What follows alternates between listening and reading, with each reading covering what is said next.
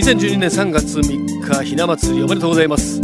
そして今日のラジオは、えー、何も考えずに喋るの難しい。ラブ f m 君が世界を変えていく。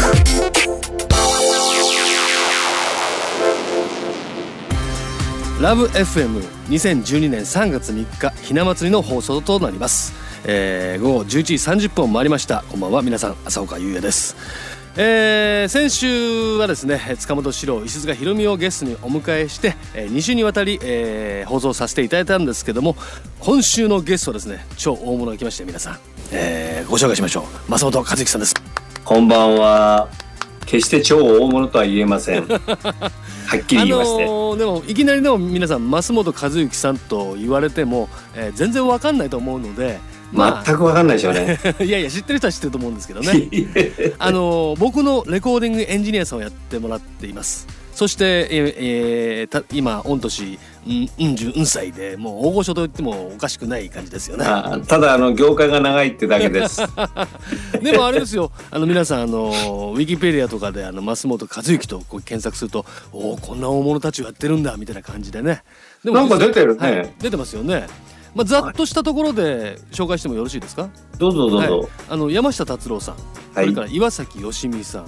はい。竹内まりやさん。はい。で吉田美奈子さん。はい。大貫妙子さん。エポ。エポあと雪村泉さん？雪村泉さんはなんか出てきましたよ。出てますけども、記憶にないけどまあやったかもしれないという そういう感じです。まああと今は亡き松原美樹さんとか、はいはいはいはい。それからそうだねあの宇多田ヒカルさんのお母様とかお母様ってあの なんですよ藤井恵子さん。そうですえあと稽古の夢は夜開くの？あれはねえ僕の師匠がやりました、あ師匠ってちなみに誰なんですか？えっと内沼さんっつってはいはいはい。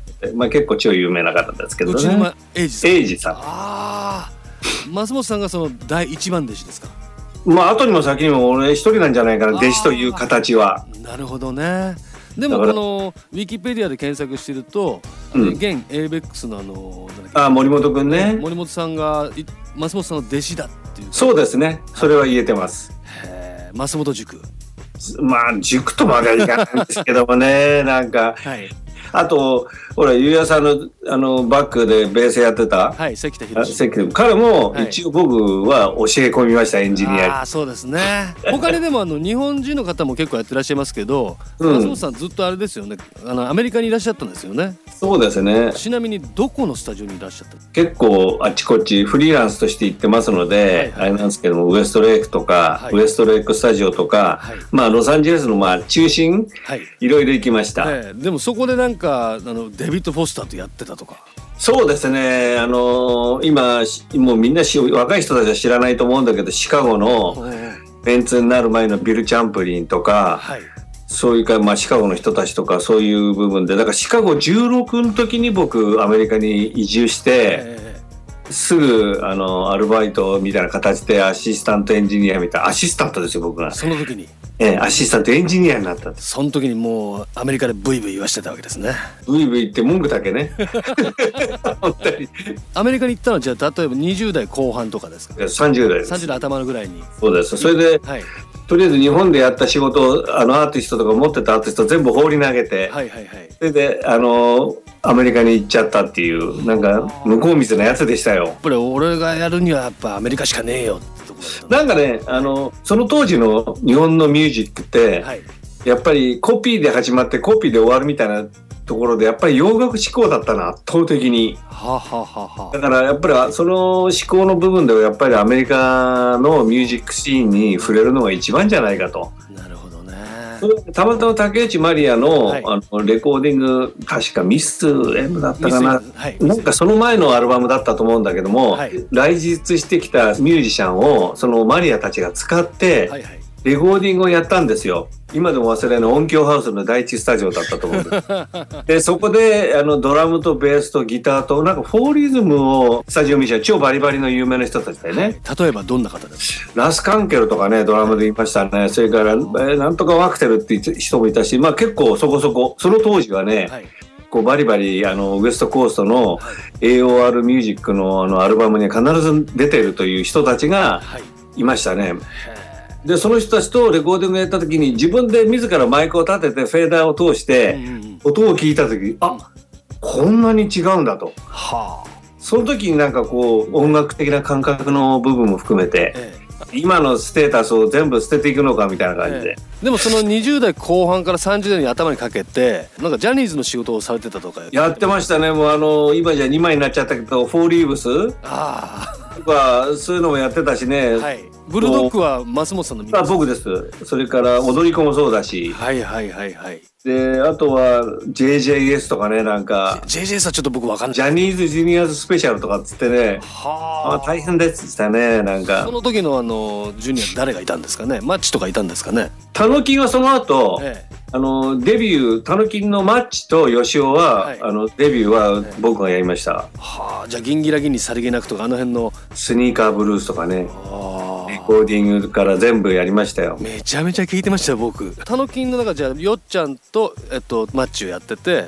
そうですだからあのトシちゃんは、えなんかディスコバージョンのなんかリミックスだけ一番やっただけえで、えあのあんまり節操なんじゃないかって言われたんだよね はっきり言って。そのジャニーズ全部やるなんていうことはそれはそれは不可能に近かったし今みたいなタレントさんがすごく多くないからその当時は。えうん輝かしいその実績を捨ててアメリカに行ったわけですよね。全部捨てちゃいましたねそれこそあの宇多田ヒカルさんのお母さんの歌い文句じゃないけどポイとビールの線のようにっつってさなんか捨てられたような感じで 行きましたけどねはっきり言って。もうエンジニア歴はもう30もう40年近いわけですよ。40年まで行ってないけどまあそれに近いものだ業界は何でしょう？40何年やってたからもうその前からやってたからあのなんかまあ業界の臭いところは非常に なんかこう垣間いろいろ見てましたよ。まだエンジニアになる前から。まあこれラジオなんで言える範囲でお願いします。あもちろんですもちろん。今日は増本和之さんをゲストにお迎えして、えーはい。30分お送りしたいと思います。君が世界を変えていくさあというわけで今日のゲストはですね、えーエンジニア歴40年近く、えー、増本和之さんをお迎えしております。さあ増本さん。はい。あのー僕のエンジニアリングをやっていただいて、うん。だいたい3年経ったわけですけれども、そうですね。えーまあ、その初めて浅岡優也の音楽を聴いた時にうん。どんなことを思いましたか、あのー CD を聞いた時にはい結構完成度が高く、ありがとうございます。あのーできてるなっていう、はい。でも俺だったら俺がミックスだったらこんな風にはなんないよなってのが たくさんあって結構あのライバル心を燃やしましたけどね。闘争心かな。どうぞ新で。昔は随分金かかってたよね、まあ確かにレコーディングスタジオで一日一曲歌えるとかよくややってましたからね。だよいいね機材を使って、よくわかります、えーまあでも今はまあ別に機材ではないなってことは僕は思ってますんで、うん、創意工夫でなんとかしてると。あとはあれですよ。増本さんの腕ですよ腕。腕はねもうあ昔ほどほら生の音を取ってどうだこうだっていうそのまとめ上げえそれから遠近感とかえさ、ええなんかそういうのはあんまり今の時代は必要とされないじゃない？そうですね、まあ、確かに平面的というかね,、まあ、コンね。コンピューターの中で全部完結してますからね。だからね。だから、ちょっとなんとなく寂しい。でも俺もそういう作りをしなきゃいけないところもはい。なんとなくこうすごいある意味ではジレンマにある時も感じます。ええ。でもまああれですよね。レコーディングの早々期からやってるってことは、うん。松本さんが初めてエンジニアリングした時で4トラックとかですか？僕が始めた時は2トラックからですね。つ要するに一発撮りからそうです。もうすべて一発撮りでしたね。あの、ポップスもそうだね。ええほとんどが。えっ、と、オ、ケを取った後に、はい、撮ったカラオケ、今で言うカラオケのテープにはい歌をかぶせてうんいくって。だから昔は歌がめちゃくちゃでかかったという。そうですね、うん。そういうバランスだよね。そうですねえ松本さんその2トラックのうん一発録音で印象に残ってるレコーディングとかって何か教えてください、そうですね。まあ、一つ印象に残ってるのは、はい、ブ歌のブース、昔はブースなんてほとんどないから、はいはいはいついたてね。はいはいはいはいついたてを四角に囲ってみたいな。ええその中で、はいとかって指揮者とはい顔を見合わせながら、はいそうこそ昔はほらかあの演歌の人たちの指揮者ってのは「1」「2」って言わないのよ。はいはい1と2とってやるわけよ。へ俺はそのカウントを聞きながらすごい屈辱的な思いをしながらレコーディングしたのが印象的でした。でも演歌の人たちはほとんど1回か2回の2テイクーではい。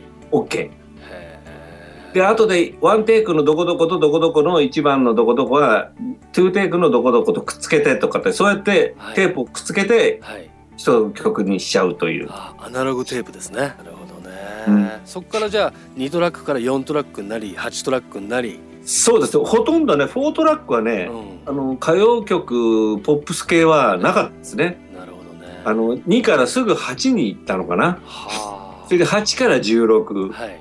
16から24、はい。24から、まあ、24と並行して32ってのもあったんだけどそこからすぐ48となっなて、りましたね、えーで48からプロトゥールスという、まあ、ほとんどそういうようなあのデジタルコンピューター録音っていうそういうような感じです。最近はもう本当に全部猫も釈島プロツールスって感じですもんねそうですね。だから、ね、何でもできちゃうからね、プロトゥールスは、はっきり言って。何でもできちゃう本当できちゃうじゃない。確かにそうですね 君が世界を変えていくその今まで散々ミックスをやってきて一番印象に残ってるミックスって何になるんですか？今聞いても、うわ、懐かしいけど、この音今取れって言っても無理だなっていうような音のアルバムっていうのはやっぱり、竹内まりやのはい。ビギニングって彼女のデビューアルバムかな？はい。それの中の曲は、はい。あの、オ、ケはほとんどなんかナチュラルな感じがして、こんな音今取れって言っても無理かなっていうふうに思いますけどね。なるほどねで一生懸命だ、一生懸命の音がしてるわけよ。はいで、マリアもデビューだから一生懸命歌ってるわけ。はいでもあの子はそういうところあんまり出さない、あっからかんとして歌うんだけども、はいでもなんかすごい、そういう意味ではこのあったかさみたいなのがすごく聞こえるアルバムのような気がします。これはでも竹内まりやファンが聞いたら結構喜びますねこれねそうですけど、あんまりいないんじゃないかい、もう。いるといますよたくさんいますよ。まあそんな増本和之さんなんですけれども、えーはい今日は一曲あの増本さんのミックスした作品をあのー持ってきていただいてるんですよね。あれはアメリカで作ったものなんですけども、アメリカのミュージシャンを通して、はいえーっと、日本のメロディーがいかにアメリカ、英語にこう溶け込むかという、はいそれの見本みたいなものを、アルバムをなんだかんだって、25枚か30枚ぐらい作ってるんですよ、僕。へつまり日本の曲を英語でカバーというか、まあ、企画もんですけども、ーはいはいはい。で、まあ、それを通してアメリカのミュージシャンたちと対等にやるしかないと。そのぐらいアメリカっていう国はやっぱり、あの、白人主義ですから。は今になってだいぶ黒人もひょこひょこ出てききてるけどあ、はいモグラ叩きみたいなもんで、黒人ぴこ、黒人ぴこなんて言うとボンボンって叩かれる。これこれラジオに乗っけて大丈夫ですかねこいや、れ。よくわかんないけど、でも事実なんだもん、実際にそう。かそうか。君が世界を変えていく